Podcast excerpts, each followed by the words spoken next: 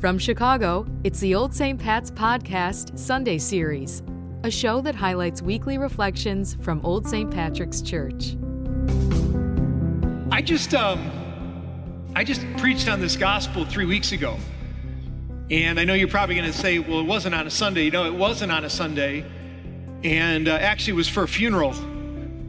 And uh, you might say that seems kind of strange to be preaching on the feeding of the 5,000 for a funeral, but that's what we came up with. The funeral was extraordinarily sad because it was for a 21 year old.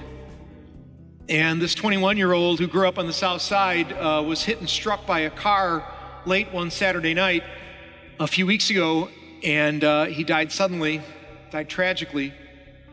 Um, I knew of him. I, I, I knew him through my nephew. Um, I know that he and his family are from the great parish of St. Catherine of Alexandria out in Oak Lawn. And Jack, his name is Jack, he, he went on to Marist High School. He was in my nephew's class. And then he went on, he was, he was an aspiring senior to, at Kansas University, the home of the Jayhawks. And I got the call, and I was asked to uh, preside at his funeral, which was held at the gymnasium of of Marist High School because of all the, all the challenges with this pandemic. He was a uh, wonderful young man, and, and uh, he was uh, what many people said he was the real deal. And I knew of this kid. I didn't know him real well, but I, I knew of him. I often go to Marist, it's my alma mater. I, I often go there to say Mass.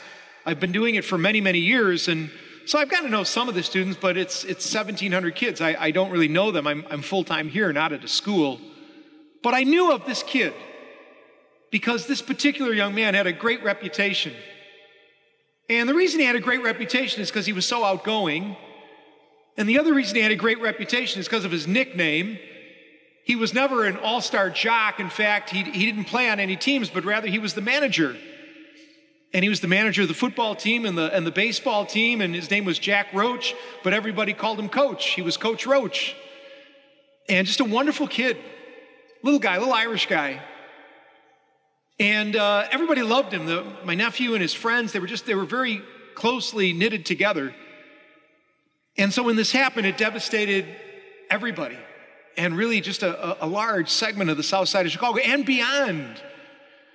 When I went to his home to talk with his mom and dad days before the funeral, um, we were just talking about him, and I was trying to get more about him from their perspective. And and getting ready for the funeral mass. And then also we started talking about readings and just everything they were saying about him, which is stuff that I knew already because I was just hearing it from all over the place. He was the real deal. He was genuine. He touched so many hearts. This, this kid, a kid of 21, and he just, he just absolutely, um, he fed so many with his goodness and personality and his joy. He was just such a nice kid. And so it just kind of popped into my head, and I said to the family, What about if we did the reading of the 5,000, the feeding of the 5,000? And so we did. And it might seem kind of strange, but it was not strange three weeks ago. And I hope you don't think that it's strange today because he fed so many. And I was with my nephew and a couple of their pals, his classmates, and we were sitting in a garage, you know, socially distant, having a few beers uh, before the funeral, the night before the funeral. And I was just trying to get more perspective from them, from a group of 21 year olds, and, and they told great stories about him. And one of the guys spoke up and said, You know, one of the things that Jack did so well is he, whenever you were in his presence, he, he made you feel like you were at home. And I thought, wow, that's really kind of an interesting and insightful thing for a 21 year old to say, not, not something I expected. And he said, yeah, he said, he just had a way that when you were around him, he welcomed you, he was sincere, he was genuinely interested in what you were saying and what you were about, and he just, he just made you feel like you were at home. And the other thing that was said about him is that his attitude, he just had such a great attitude. It was a winning spirit, a winning attitude. And while people might think, oh, a manager is like a ball boy, he was not a ball boy. In fact, there were guys from the college football players who are going on Twitter saying, nobody realizes that the heart and soul of a team are the managers. We can't do anything without the managers. And Jack, Coach Roach was one of these great managers. But one of the things his friends laughed about is that, you know, Kansas, you know, the Jayhawks, they're known for basketball, right? but not for football. They're terrible in football in the Big 12. And, and uh, but Jack, you know, th- this team would get clobbered by 40 points, but yet he'd be, he'd be saying to his friends, yeah, but we were so close and we're really getting this together. And, and uh, he made them sound like BC, B, B, uh, BCS champions, which they're never going to be. Sorry for any Jayhawks that are in here, but they're not. But there was one thing about him is that he didn't have a defeatist attitude, which made this text even more inspiring and more appropriate when, the, when we started the funeral gospel, because we had pulled it off the internet, I, I didn't realize the verse that comes right before where we started. When we started, it said, When Jesus learned of it, he went away in a boat to be by himself, and then, of course, the crowds followed him. But I thought, what was it that he learned? I forgot. And so I go back to the text, and it's this one when he learns about the death of his friend, John the Baptist. He then gets in a boat and he goes to his deserted place and then the crowds follow him.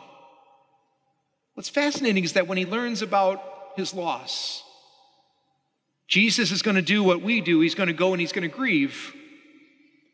He's going to go and he's going to kind of refocus and and perhaps maybe kind of reimagine what is this mission going to be. And then, of course, the crowds come. And what do the crowds do? But they come and they bring all their needs. And so, what does the divine do? The divine automatically does what the divine does, and the divine offers mercy and healing. This is the mission of the divine. This is what God does. God offers mercy and healing. And yet the story goes on, and what do the disciples, what do they do? They, they look like defeatists. What do they say? They say, hey, why don't you send them home? Let them go get something to eat themselves. And Jesus says, no, we, we don't got to do that. What we have to do is create the home right here. Let this be the home. Because you've got this. You've got this. But they're kind of like, well, no, all we got are just a couple of loaves and a few fish. Like, we don't have enough. We don't have what it takes. And he's going to say to them, no, you, you got this. You're going to feed them. You're going to feed them. And that's why it reminded me of that kid. Doesn't take much. It just takes a good attitude. It takes going away and looking inside of ourselves and discovering every one of us these unique, beautiful gifts. It's not about being a genius. Jack wasn't a genius. It's not about being an all star or an all American. He wasn't any of that.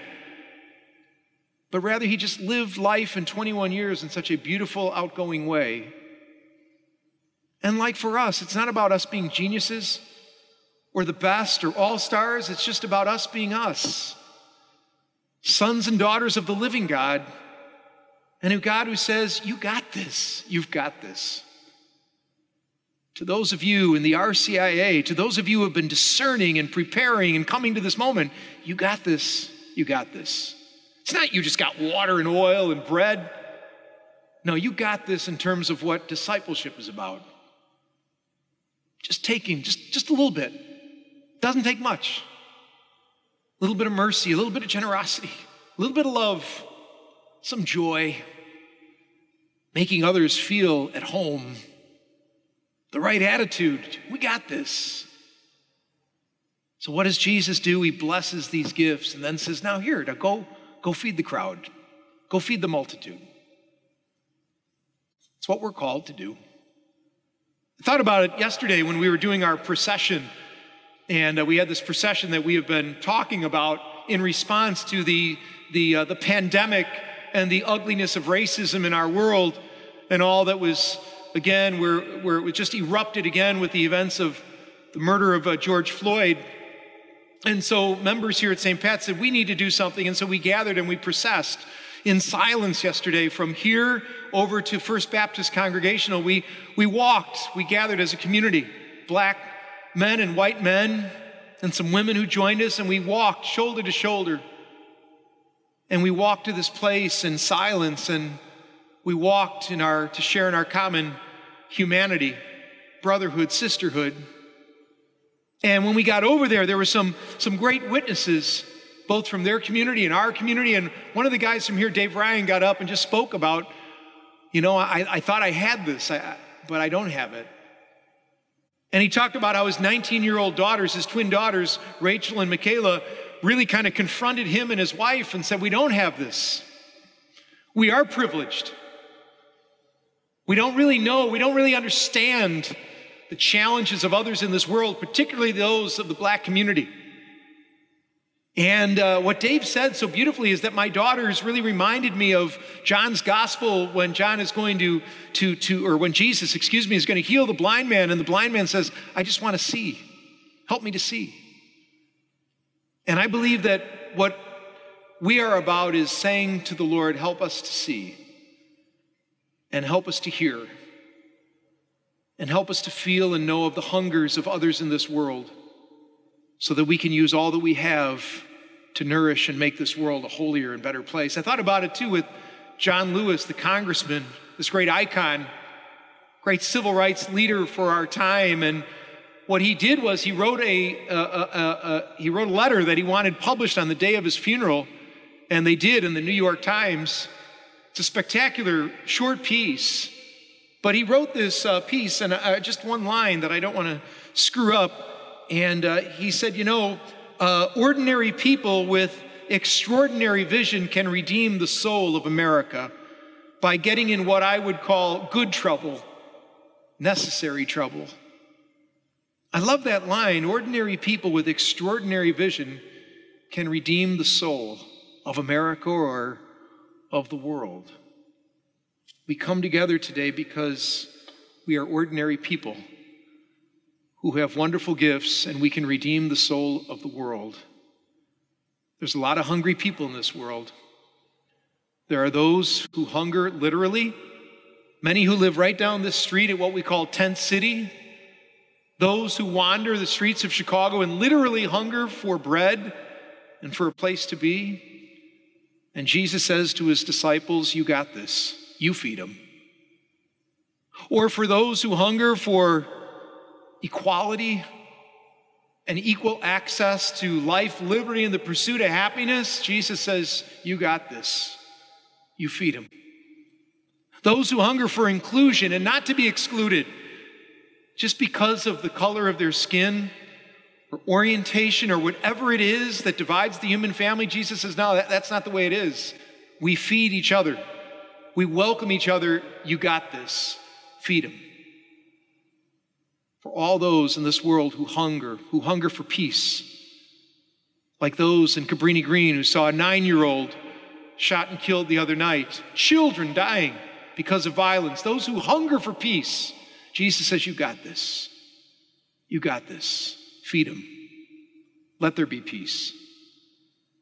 For those 150,000, just in the U.S., who have died of COVID, their families, their friends who mourn, so many who have had to watch them die alone.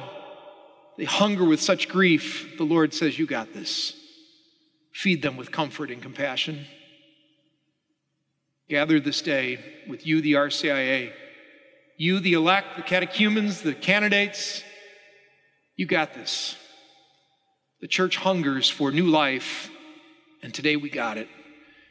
And you and the folks who were here at 10 o'clock this morning, you, you're just a sign of great hope, a sign that we need, especially in these times against the backdrop of a world so screwed up and a church that struggles. And today you bring us Easter joy on this August 2nd day. And so we give thanks to you for being those who are great disciples who are nourishing us with your presence and your joy and your faith. You got this. And we, the church, we got you now.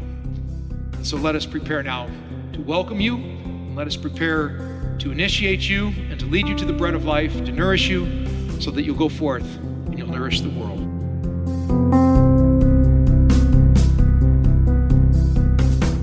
Thank you for listening to today's episode. For more information about all resources and events at Old St. Pat's, please visit our website at oldstpats.org. To stay up to date with new episodes, please follow us on Spotify and Google Podcasts. Find us on Twitter at Old St. Pat's and on Instagram at Old St. Pat's Chicago. I'm Kate Anderson. You've been listening to the Old St. Pat's podcast.